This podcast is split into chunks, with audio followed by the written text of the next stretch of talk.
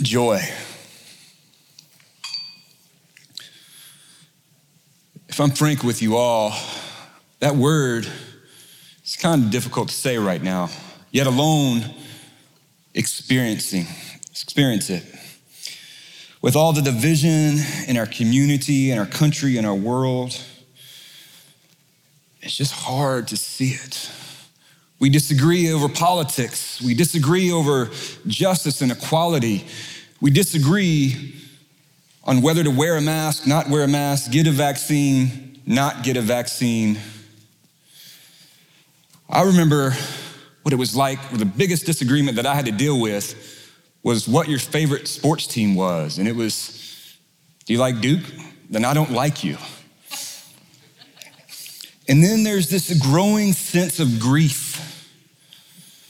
that has been on the rise since last March. People are grieving the loss of loved ones. People are grieving the loss of jobs and financial stability. People are grieving the fact that we can't gather with our friends and our families the way we'd like to. Joy just seems so distant right now, even though we sit in the middle of the Advent season. This week, as I was preparing to talk about joy, I reflected back on a conversation that I had years ago with a friend named Leonard. While Leonard never graduated high school, he was one of the wisest people that I've ever had the privilege to call a friend. We would oftentimes have conversations uh, about God, about music, about current events, while sipping on really bad, cheap coffee or playing dominoes together around a table.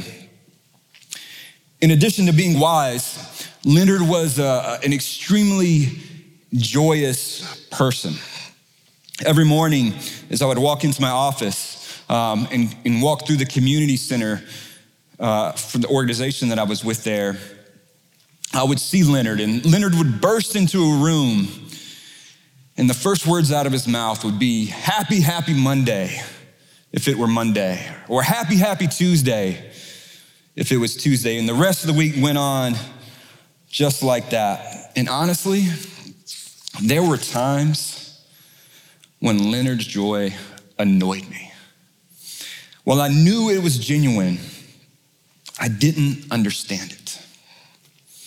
Leonard arrived in Austin following the, uh, the devastation that Hurricane Katrina left on the city of New Orleans.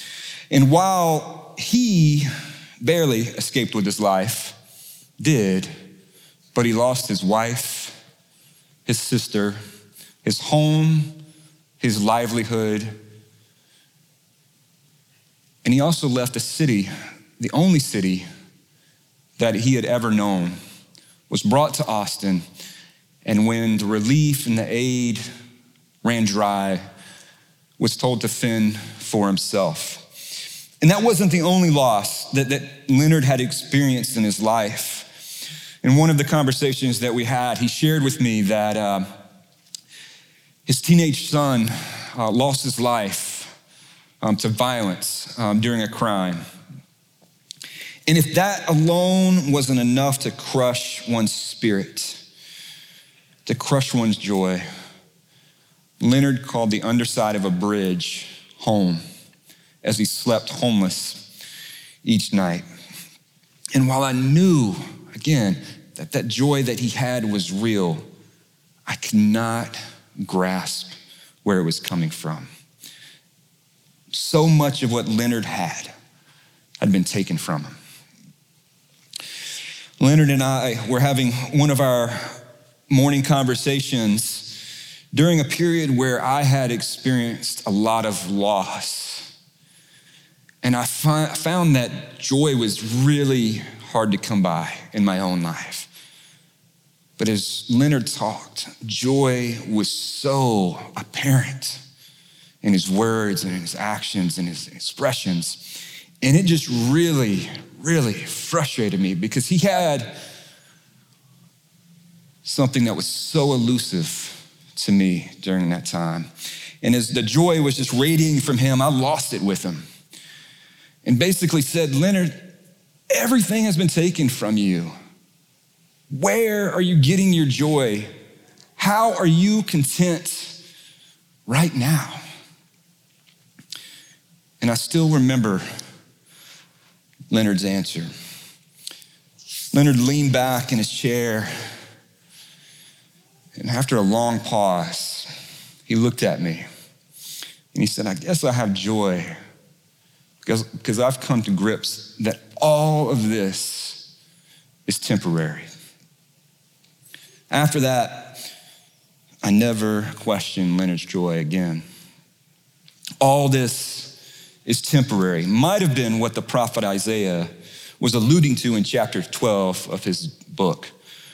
Projecting future things to come, he writes, In that day you will say, I will praise you, O Lord. Although you were angry with me, your anger has turned away and you have comforted me. Surely God is my salvation. I will trust and not be afraid. The Lord, the Lord is my strength and my song. He has become my salvation.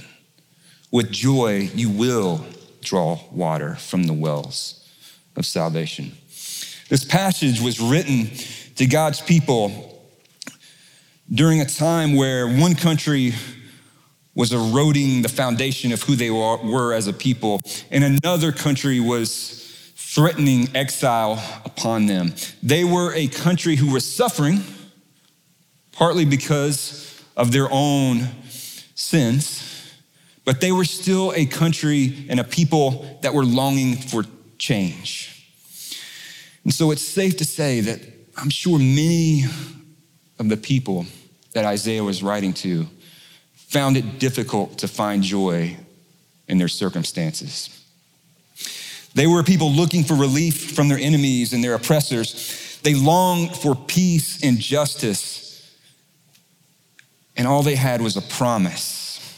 In chapter 11 of Isaiah, the prophet points out that God's chosen people would soon have a Messiah. He writes, A shoot will come up from the stump of Jesse. From his roots, a branch will bear fruit. The Spirit of the Lord will rest upon him the Spirit of wisdom and understanding, the Spirit of counsel and of power, the Spirit of knowledge and the fear of the Lord. And he will delight in the fear of the Lord. Isaiah points out that this man, this branch from the stump of Jesse, would judge with righteousness, would bring justice to the poor and would slay the wicked. It was promised that he would bring peace and unite the people of Judah and Israel back together once again, drawing them for the four corners of the earth. And in him, God's chosen people would rise once again. One man would bring salvation to all of God's people. And they were told to wait. Jumping back to chapter 12, Isaiah continues this song of praise by writing, In that day you will say, Give thanks to the Lord, call upon his name, make known among the nations what he has done, and proclaim that his name is exalted. Sing loud to the Lord, for he has done glorious things. Let this be known to all the world. Shout aloud and sing for joy, people of Zion for great is the Holy One of Israel among you. In chapter 12, verses 1 through 3, the prophet is talking about the individual salvation that will come through this branch of Jesse. But later in verses 3 or 4 through 6, the prophet points out that not only will this Savior, this Messiah, this branch of Jesse brings salvation to the individual, but its impact will be found collectively in community, in the country, and around the world. One commentator wrote about this passage saying, There cannot be a transformed community without saved individuals, nor can there be saved individual, a saved individual who is not incorporated into the community. This statement, along with Isaiah's words, led me to believe that joy is best lived out in community. And maybe that the fullness of joy cannot be experienced apart from community. And here's my thinking in that. Too often, joy is associated with happiness. We associate joy with a single emotion, but joy transcends emotions. Sure, happiness and other emotions are byproducts of joy, but they aren't joy itself. In his book, Guide to Contentment, Archbishop Fulton Sheen wrote Joy is not the same as pleasure or happiness. A wicked and evil man may have pleasure, while an ordinary mortal is capable of being happy. Pleasure generally comes from things and is always through the senses. Happiness comes from humans through fellowship. Joy comes from loving God and neighbor. Pleasure is quick and violent, like a flash of lightning. Joy is steady and abiding, like a fixed star. Pleasure depends on external circumstances, such as money, food, travel, etc. Joy is independent of them, for it comes from a good conscience and a love of God. So, what I think is being said here is that one can find joy even if they aren't experiencing happiness.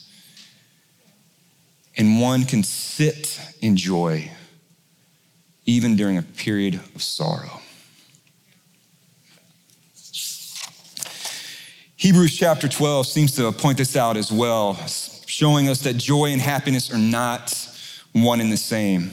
Many of you are familiar with it. It says, Let us fix our eyes on Jesus, the author and perfecter of our faith who for the joy set before him endured the cross, scorning its shame, and sat down at the right hand of God. If joy is limited to us just in our happiness, that would mean that Jesus was happy about going to the cross. But when we read the account of Jesus in the Garden of Gethsemane, we can see that he wasn't happy. He was full of sorrow and anguish. It was hard. There was no happiness in that moment. But he still, for the joy set before him, was willing to walk through it. His joy was in what was on the other side of that suffering. And what if joy is a contentment in what is to come, a longing of sorts for what only God can make right. Or a realization that while everything isn't right at this present moment, it will be so at some point because God will make it happen. I think this is where community comes in. I imagine that Jesus was only able to find joy in enduring the cross because he shared community with the Father and the Spirit, and even with his disciples. Maybe his divine nature needed community with the Father and the Spirit so he could understand how valuable the salvation that was to come is.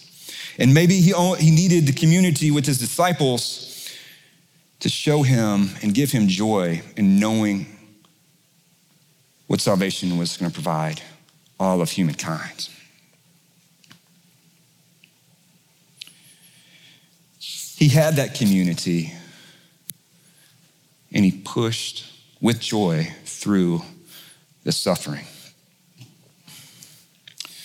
Oftentimes, uh, when we think about the Advent narrative, the Christmas story, when we think about Mary and Joseph and the shepherds and the Magi and the others, We imagine it to be a, a time of great happiness and glee. And while that makes for a great children's presentation on a Christmas Eve service, I don't believe it went down exactly that way. Sure, each of them were obedient to the, the call that God had placed on their life. But with that, I'm sure there was still some heaviness that was overbearing as they were going into that. And vision, it was the most heavy for Mary. In Luke 1, we're given the account of how the angel Gabriel visited Mary and, and, and said that she had favor with God and that she would give birth to Jesus. And, and while she questioned Gabriel, she still walked in obedience and she accepted her reality by saying, I am the Lord's servant. May it be as you have said. That I don't imagine there was a lot of joy in that moment for Mary she would have been facing a stigma of being a pregnant mom out of wedlock. She now would have the responsibility of carrying the Messiah. I'm sure she had all kinds of fears and emotions and anxiety surrounding, I don't know what I'm getting into, an experience that many mothers face as they are with child. And then how was she going to explain this to Joseph? I'm sure this was heavy for her. And I don't imagine she experienced joy when Gabriel first made his visit. I think she found that joy later. And she found it through the help of someone else. In Luke 1 39 through 45, we read the account of how Mary visits her relative, Elizabeth and the passage says that as soon as Elizabeth heard Mary's greeting, the child that was in Elizabeth's womb jumped for joy. And at that time, Elizabeth was filled with the Holy Spirit. And through the Spirit, Elizabeth recognized the magnitude of the child that Mary was carrying. And in verse 44, Elizabeth says to Mary, As soon as the sound of your greeting reached my ears, my baby in my womb leaps for joy. So maybe for Mary, joy was experienced through an interaction with Elizabeth. Elizabeth's baby was in her womb, who later we come to find out was John the Baptist. And then the baby that was in her womb, Jesus. Maybe she was fully able to experience joy because it was shared with her in that moment. But we do know it was only after that experience that Mary said or gave us her song that we sang earlier. She said, My soul glorifies the Lord, and my spirit rejoices in God, my Savior. For he has been mindful of the humble state of his servants. From now on, all generations will call me blessed, for the mighty one has done great things for me. Holy is his name. His mercy extends to those who fear him from generation to generation. He has performed mighty deeds with his arm. He has scattered those who are proud in their inmost thoughts. He has brought down rulers from their thrones, but has lifted up the humble. He has filled the hungry with good things, but has sent the rich away empty. He has helped his servant Israel, remembering to be merciful to Abraham and his descendants forever. Just as he promised our ancestors. Through the child that she was carrying, the completion of the promise made in Isaiah chapter 11 was being fulfilled. The root of Jesse was about to be born, and the temporary suffering of God's people was coming to an end.